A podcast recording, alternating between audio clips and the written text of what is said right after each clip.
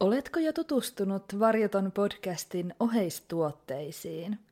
Osoitteesta varjoton.fi voit hankkia itsellesi tai läheisellesi kerrassaan upeita podcastin logolla varustettuja erilaisia tuotteita.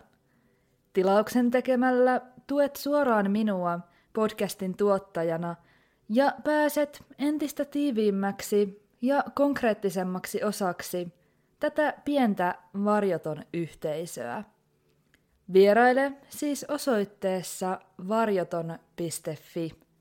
Halutessasi lisätietoa kaupasta löydät podcastin sosiaalisen median kanavilta. Todella suuri kiitos jokaiselle tilauksen tehneelle ja tekevälle.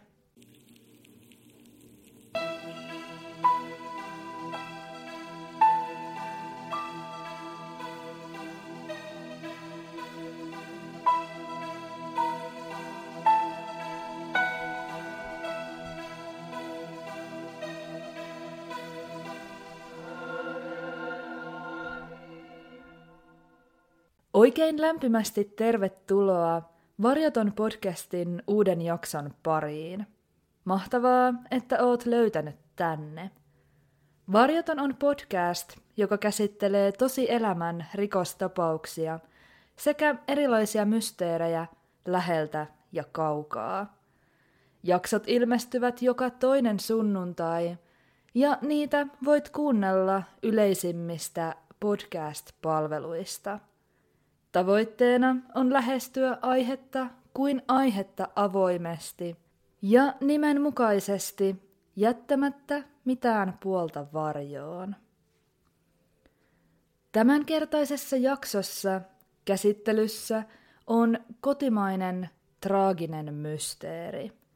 Tavallinen syyskuinen iltapäivä muuttui painajaiseksi, joka ei ole vielä tähänkään päivään mennessä – saanut kaivattua ratkaisuaan.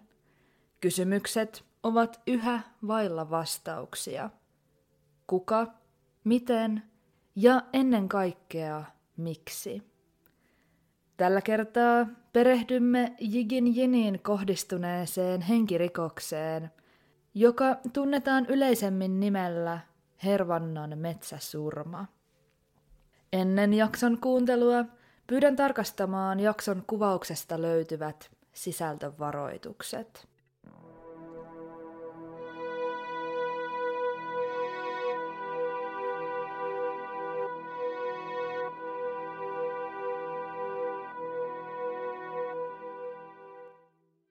Tällä kertaa jakson tapahtumat saavat alkunsa 1990-luvun lopun Kiinasta – Eräs kiinalainen pariskunta, mies nimeltään Hang Si ja hänen vaimonsa Jigin Jin, olivat haastavan päätöksen edessä. Tuore perheen isä Hang oli saanut houkuttelevan työtarjouksen. Kyse oli hyvä palkkaisesta työstä maailmanlaajuisesti tunnetussa teknologiafirmassa. Ainoa ongelma oli, että uusi työpaikka olisi Suomessa, kaukana kotimaasta ja miehen perheestä. Lopulta vuonna 1998 Hang muutti Suomeen vastaan otettuaan hänelle tarjotun työpaikan teknologiayritys Nokialta.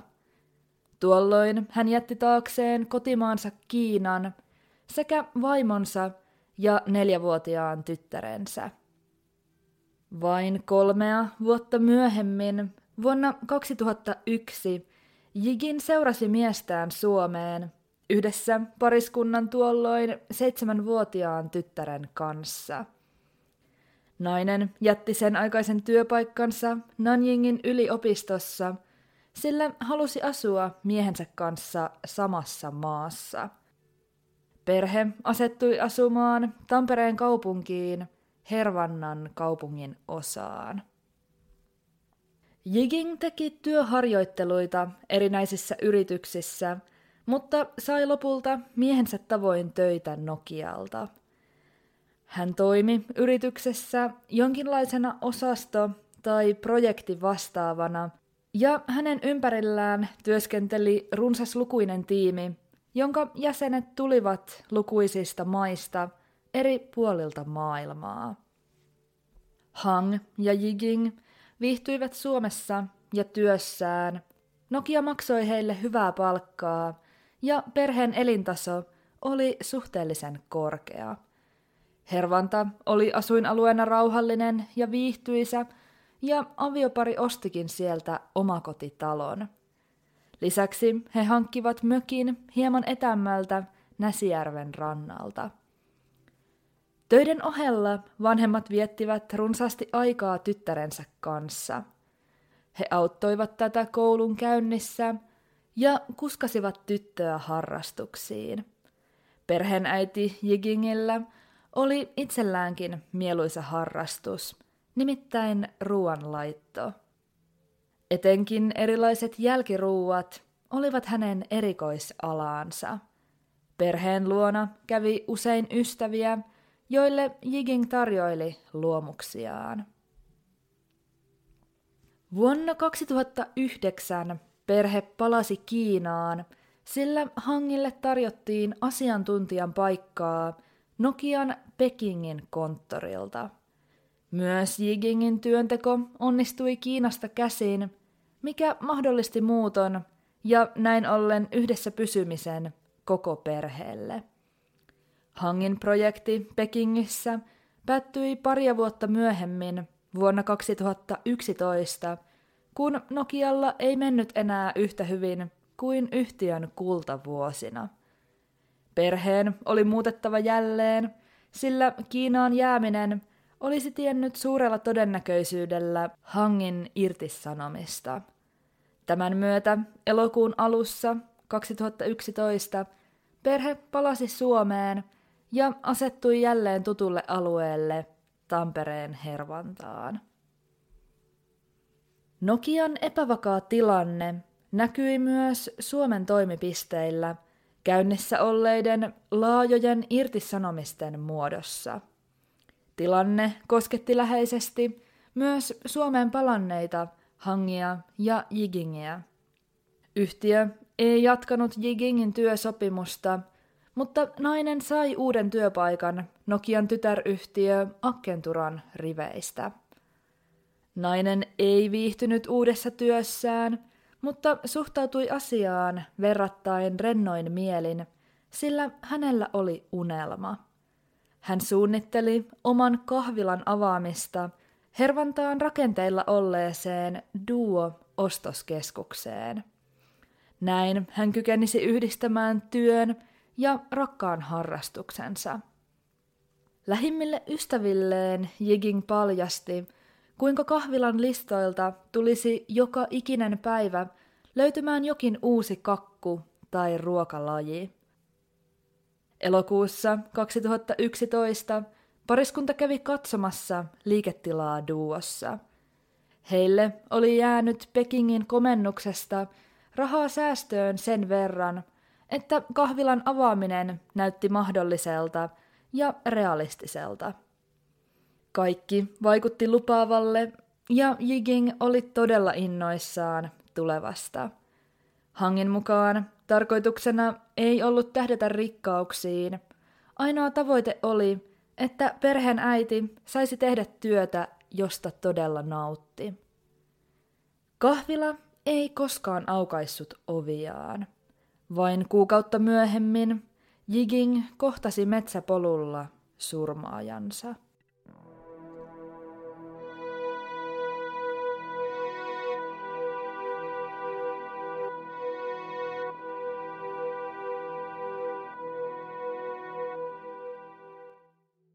Maanantai vuoden 2011 syyskuun viides päivä valkeni Tampereen Hervannassa aurinkoisena. Syksyn ensimmäiset merkit tekivät jo tuloaan, mutta tuona maanantaina ilma oli lähes kesäisen lämmin. Tuolloin 45-vuotias Hang Si sekä hänen 42-vuotias vaimonsa Yiging Yin – nauttivat yhdessä kotonaan aamupalaa. Yhteinen aamiainen oli rutiininomainen aloitus arkipäiville. Päivä jatkui niin ikään tyypillisissä merkeissä. Sekä Hang että Yiging kävelivät lyhyen matkan töihinsä Hervannassa Hermian kiinteistöillä sijaitseville Nokian ja Akenturan toimipisteille. Useimmiten lounastauolla Hang ja Yiging tapasivat mennä yhdessä kotiinsa syömään. Tässä kohtaa syyskuun viides päivä vuonna 2011 poikkesi tavanomaisista rutiineista. Jiging kysyi miestään kotilounaalle pikaviestisovelluksen kautta, mutta Hangilla oli palaveri, minkä johdosta hän ei päässyt lounastamaan vaimonsa kanssa. Niinpä ennen puolta päivää, noin kello 11.50, Jiging lähti yksin työpaikaltaan Kosti Elon kadulla sijaitsevaan kotiinsa lounaalle. Syötyään noin kello 12.40 nainen aloitti matkan takaisin kohti työpaikkaansa käyttäen tavanomaista reittiään. Kosti Elon kadulta Jiging suuntasi Simo Kaarion kadun ja Näyttelijän kadun kautta kohti Näyttämön puistoa ja sen laidalla sijaitsevaa koirapuistoa.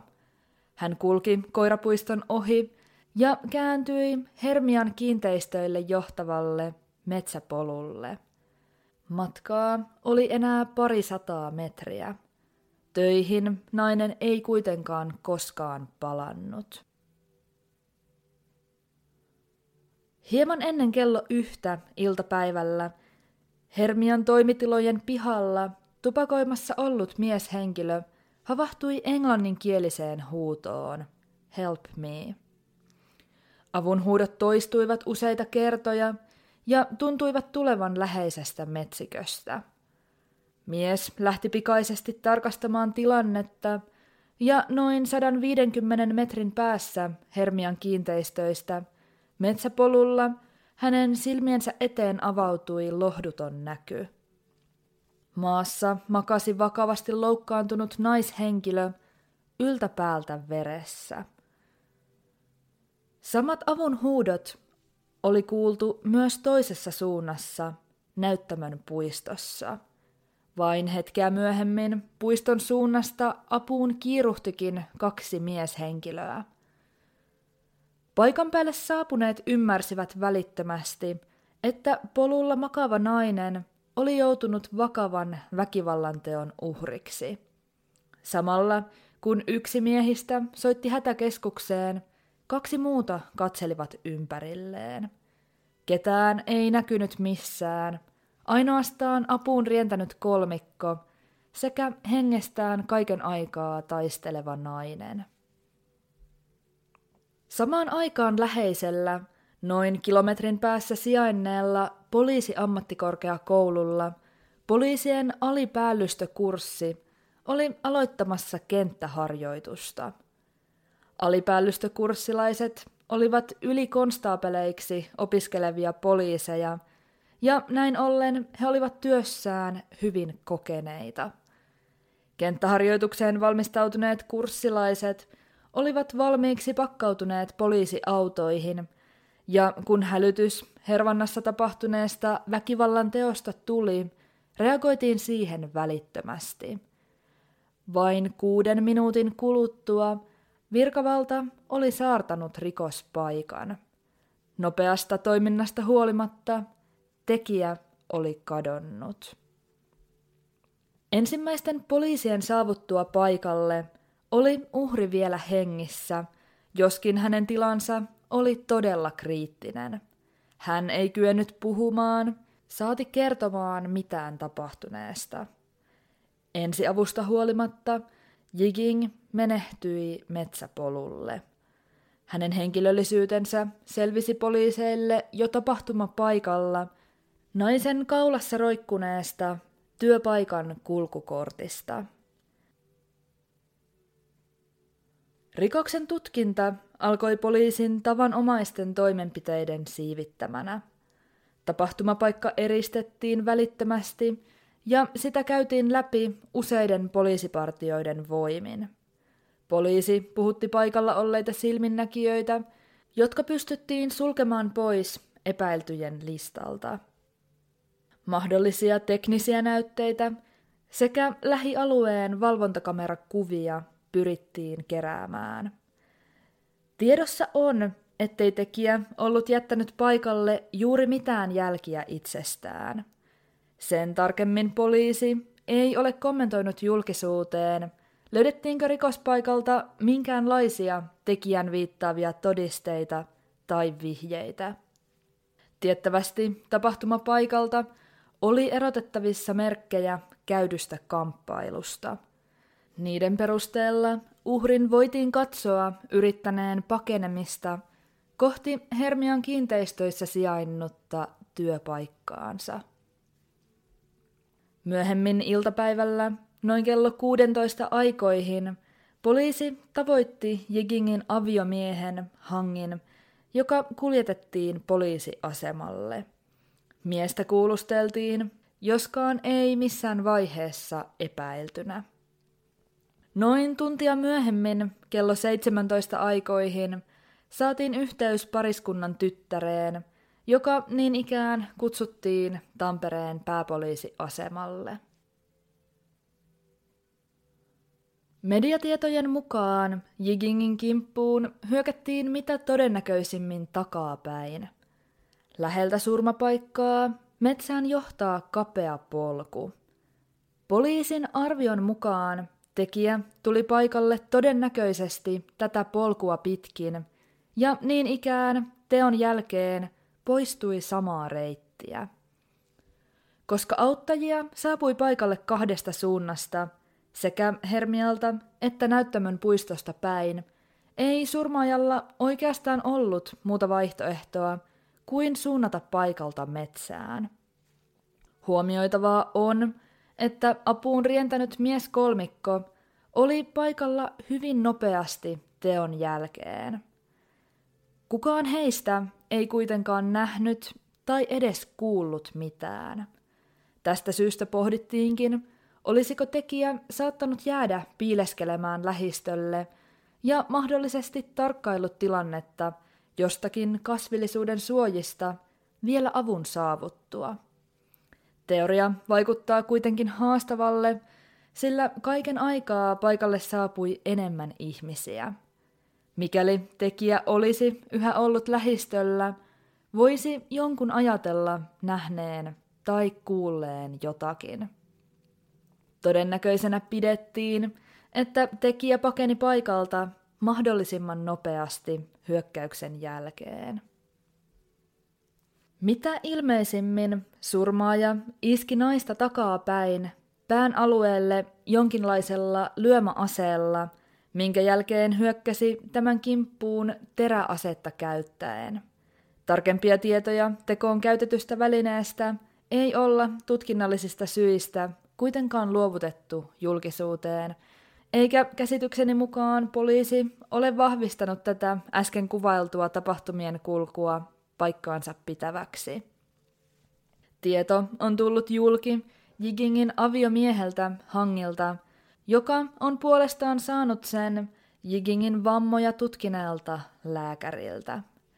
Virkavalta on avannut tekovälineeseen liittyvää informaatiota ainoastaan sanomalla, ettei surmassa käytetty ampuma-asetta. Maastoetsinnät jatkuivat useiden päivien ajan ja poliisi sai niissä apua puolustusvoimilta. Metsäaluetta haravoitiin muun muassa koirien ja metallin paljastimien kanssa, mutta hyvin pitkälti tuloksetta. Piakkoin poliisi ilmaisi kiinnostusta erästä poikkeavalla ja epäilyttävällä tavalla käyttäytynyttä miestä kohtaan. Läheisessä näyttämön puistossa piakkoin surman jälkeen havaittiin kovaa vauhtia juossut mieshenkilö, jolla ei ollut päällään lenkkeilyvaatteita. Kyseessä oli poliisin tietojen mukaan arviolta 25-40-vuotias pyöreäkasvoinen, ruumiin rakenteeltaan rotevahko mieshenkilö. Kuvailun mukaan suomalaiselta näyttänyt mies oli noin 180 senttimetriä pitkä ja 80-85 kilon painoinen. Poliisi pyysi näköhavaintoja tästä miehestä ja saikin niitä neljästä eri kohdasta.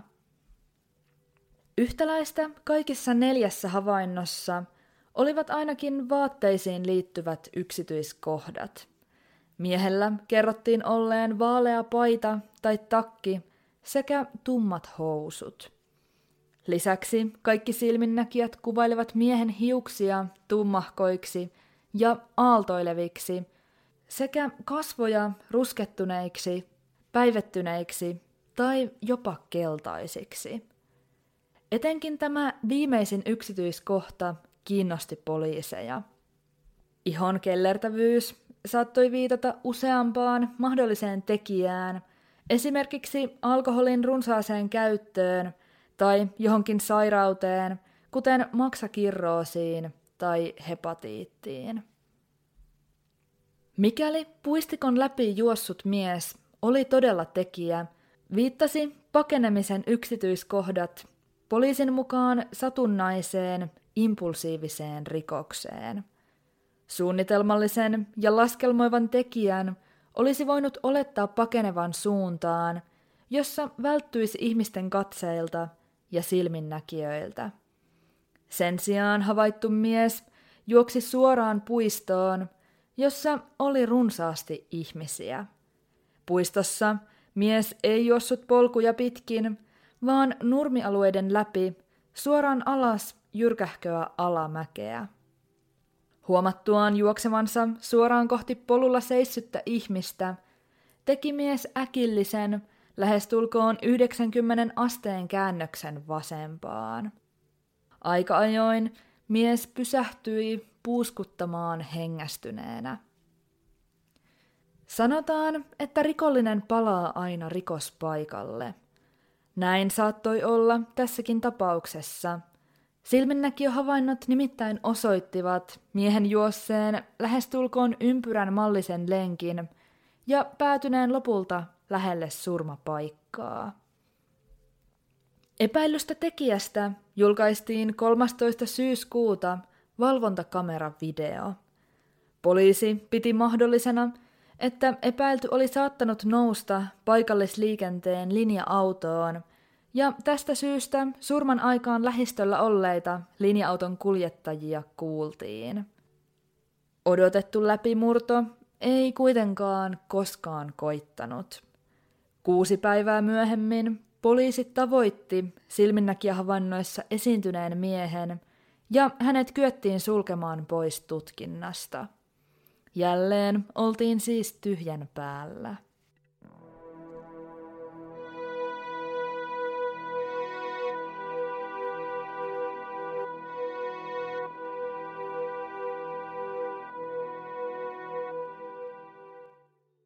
Lokakuun loppupuolella vuonna 2011 Tampereen kiinalaisyhteisö keräsi kokoon 6000 euron vihjepalkkion, joka nostettiin myöhemmin 10 000 euron suuruiseksi. Palkkio ei kuitenkaan vaikuttanut merkittävästi vihjeiden määrään. Ensi alkuun vihjeitä tuli tasaiseen tahtiin, mutta viikkojen ja kuukausien kuluessa vihjelinjat hiljenivät. Joidenkin kuukausien kuluttua Suomen poliisi teki virkaapupyynnön Kiinan viranomaisille. Kiinan poliisi kuulusteli Jigingin läheisiä ja entisiä työkavereita. Kuulusteluasiakirjat lähetettiin Suomeen, missä niiden katsottiin olleen hyvin tehtyjä ja asiantuntevia, mutta tapauksen tutkinnan kannalta melko lailla hyödyttömiä. Mitään uutta ei selvinnyt. Oliko tekijä uhrille tuttu vai joku satunnainen laitapuolen kulkija? Oliko teko suunniteltu vai spontaani? Liikkeellä oli erinäisiä huhupuheita. Kesäaikaan lämpimien ilmojen turvin asunnottoman olisi ollut hyvä oleskella metsissä, ja poliisi saikin havaintoja puskissa lymyilleestä miehestä. Erään todistajan mukaan juuri surmaa edeltäneenä perjantaina alueella oli piileskellyt mieshenkilö, joka lähti seuraamaan ohikulkeneita naisia. Mikäli tämä todella oli asianlaita ja alueella oleili tällainen niin sanottu stalkeri, saattoi mies seurailla naisia useamminkin. Olisiko usein puiston ja metsäpolun suunnalla liikkunut Jigging herättänyt lymyilijän huomion? Jos olisi, niin milloin? Oliko häntä seurattu jo kauemmin vai tapahtuiko rikos täysin impulsiivisesti? Saattoiko joku odottaa hetkeä, jolloin pienikokoinen nainen oli liikkeellä yksin, ilman aviomiestään? Vai kävikö hänellä huonoin mahdollinen tuuri? Huhupuheet eivät rajoittuneet ainoastaan epämääräisiin puskissa väijyjiin. Oli keskusteluja niin Kiinan mafiasta kuin teollisuusvakoilustakin. Tämän kaltaiset väitteet eivät kuitenkaan saaneet tuulta siipiensä alle. Tapauksen tutkinta osoitti, ettei Jikingin henkilökohtaisessa elämässä tai työssä ollut mitään, mikä olisi selittänyt rikoksen uhriksi joutumista. Hänellä itsellään ei ollut esimerkiksi rikollista historiaa, eikä hänen työhönsä liittynyt mitään spekuloituja huippusalaisia tietoja. Päinvastoin hän eli täysin tavallista perheelämää ja oli erityisen pidetty etenkin Tampereen kiinalaisyhteisössä. Moni tapaukseen tutustunut on pohtinut, miten oli oikeastaan mahdollista, että tekijä kykeni livahtamaan poliisin haavista ilman, että kukaan havaitsi häntä. Poliisi oli saartanut alueen vain kuuden minuutin kuluttua hätäkeskussoitosta. Kuusi minuuttia on todella lyhyt aika koota viranomaiset paikalle. Lähes koskaan alueen saartaminen ei onnistu näin nopealla aikataululla. Toisaalta kuusi minuuttia on tekijälle pitkä aika paeta. Kuudessa minuutissa ihminen ehtii jo kauas. Soitto hätäkeskukseen tuli mitä todennäköisimmin miltei heti väkivallanteon jälkeen, sillä Jigingin avun huutoihin reagoitiin nopeasti. Poliisin tietojen mukaan ensi alkuun eristysrengas oli väljä ja saattoi antaa tekijälle tilaa poistua alueelta. Ehkä tekijällä oli ansaitsematonta tuuria – ja hän yksinkertaisesti sattui kulkemaan kohdasta, jossa ei ollut virkavallan edustajia vastassa. Tapauksesta erikoisen tekee se, ettei poliisi ole kyennyt löytämään sille minkäänlaista motiivia. Tutkinnan edetessä kävi ilmi, ettei ollut mitään järkevää perustetta sille, että kukaan uhrin tuntema henkilö olisi halunnut tehdä hänelle väkivaltaa. Jigingillä tai hänen miehellään Hangilla ei ollut niin sanottuja vihamiehiä, eikä kukaan kantanut heille kaunaa.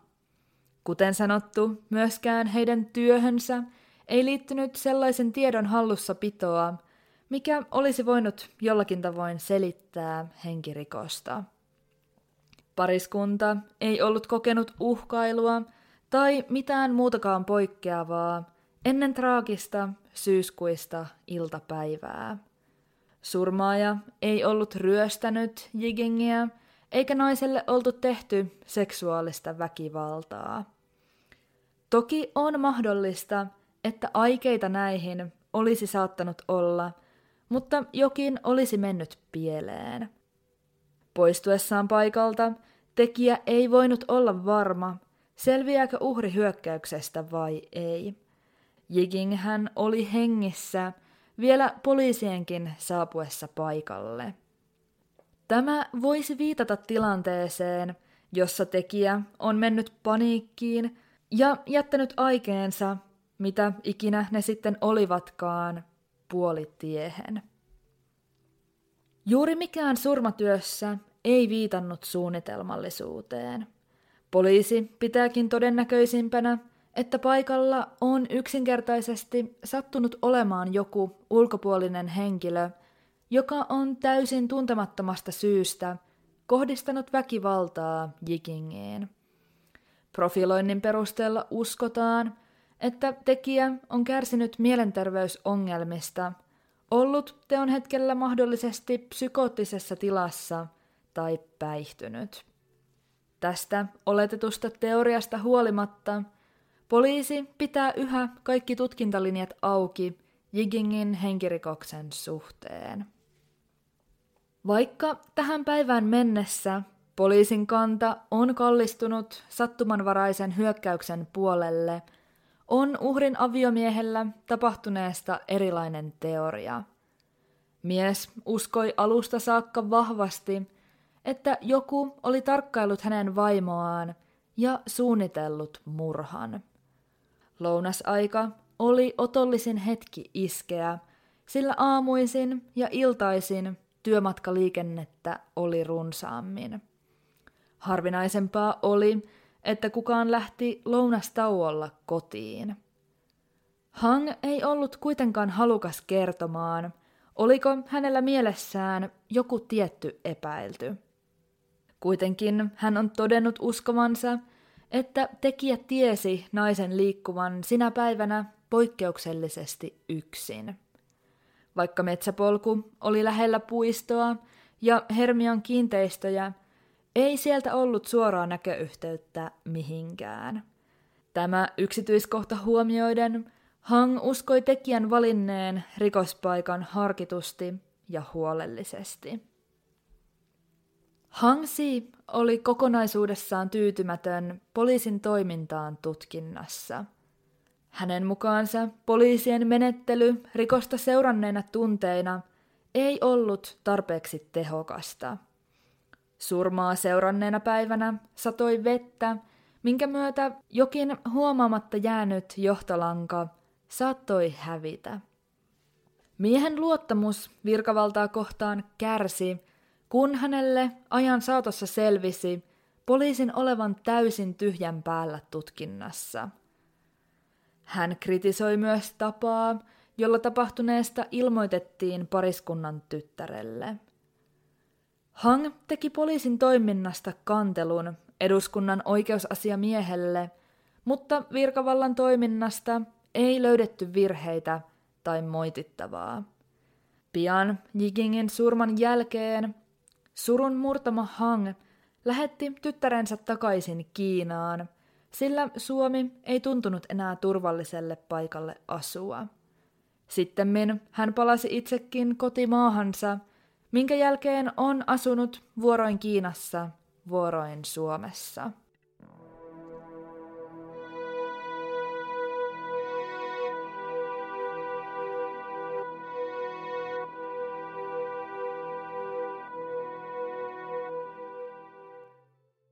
Jiging Jinin henkirikos on monin tavoin hyvin poikkeuksellinen. Tyypillisimmin Suomessa henkirikos tapahtuu yksityisasunnossa, uhri ja tekijä tuntevat toisensa ja vähintään toinen heistä on päihteiden vaikutuksen alaisena. Jiging surmattiin keskellä kirkasta päivää julkisella paikalla, mahdollisesti sattumanvaraisesti ja tuntemattoman tekijän toimesta.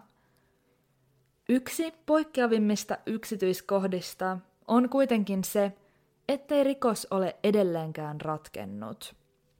Syyllinen on jossakin vapaalla jalalla, mahdollisesti tai jopa todennäköisesti yhä hengissä. Erään tutkimuksen mukaan henkirikosten selviämisaste Suomessa on peräti 98 prosenttia. Miksei tämä tapaus ole sitten saanut ratkaisua? Rikoksen ratkeamiseen ja sen todennäköisyyteen vaikuttaa moni tekijä. Yksityisasunnoissa tapahtuvat, lähiomaisen tekemät rikokset ratkeavat tilastollisesti helpommin. Julkisella paikalla tuntemattoman henkilön toimesta tehdyt rikokset taas ovat poliisille haastavampia. Kuitenkin suurin osa Jigingin tapaukseen liittyvistä yksityiskohdista ei ole julkista tietoa, ja itse ainakin haluan uskoa, että poliisilla on hallussaan jotakin sellaista, minkä avulla rikos tulee vielä ratkeamaan. Koska näyttöä surmatyön suunnitelmallisuudesta ei ole, tutkitaan tapausta tappona, ei murhana. Rikosoikeudellisesti tappo vanhenee 20 vuodessa, siinä missä murha ei vanhene koskaan. Tämä tarkoittaa sitä, että viranomaisilla on vajaat kahdeksan vuotta aikaa saada rikokselle ratkaisu. Enää poliisi ei voi eristää aluetta, tutkia jalanjälkiä tai tiedustella mahdollisia havaintoja satunnaisilta ohikulkijoilta. Se aika meni jo vuosia sitten. Toivosta ei olla kuitenkaan luovuttu. Lähes varmasti joku tietää Jiging Jinin kohtalosta jotakin, ja ehkä jonain päivänä tämä joku on valmis paljastamaan tietonsa. Vaikka erään tutkijan sanoja lainaten, paljon on virrannut vettä Tammerkoskessa tapahtumien jälkeen, voi rikos vielä ratketa. Siihen saakka, kuten aina, tässäkin totean, mikään ei ole mahdotonta. Tämän kerran jakso alkaa lähestyä loppuaan.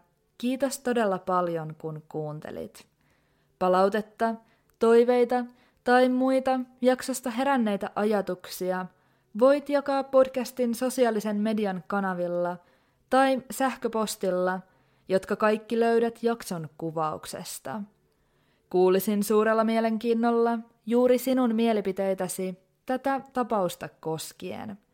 Ensi kerralla tarkastelussa on taas jokin toinen aihe, jota käsittelen avoimesti jättämättä mitään puolta varjoon.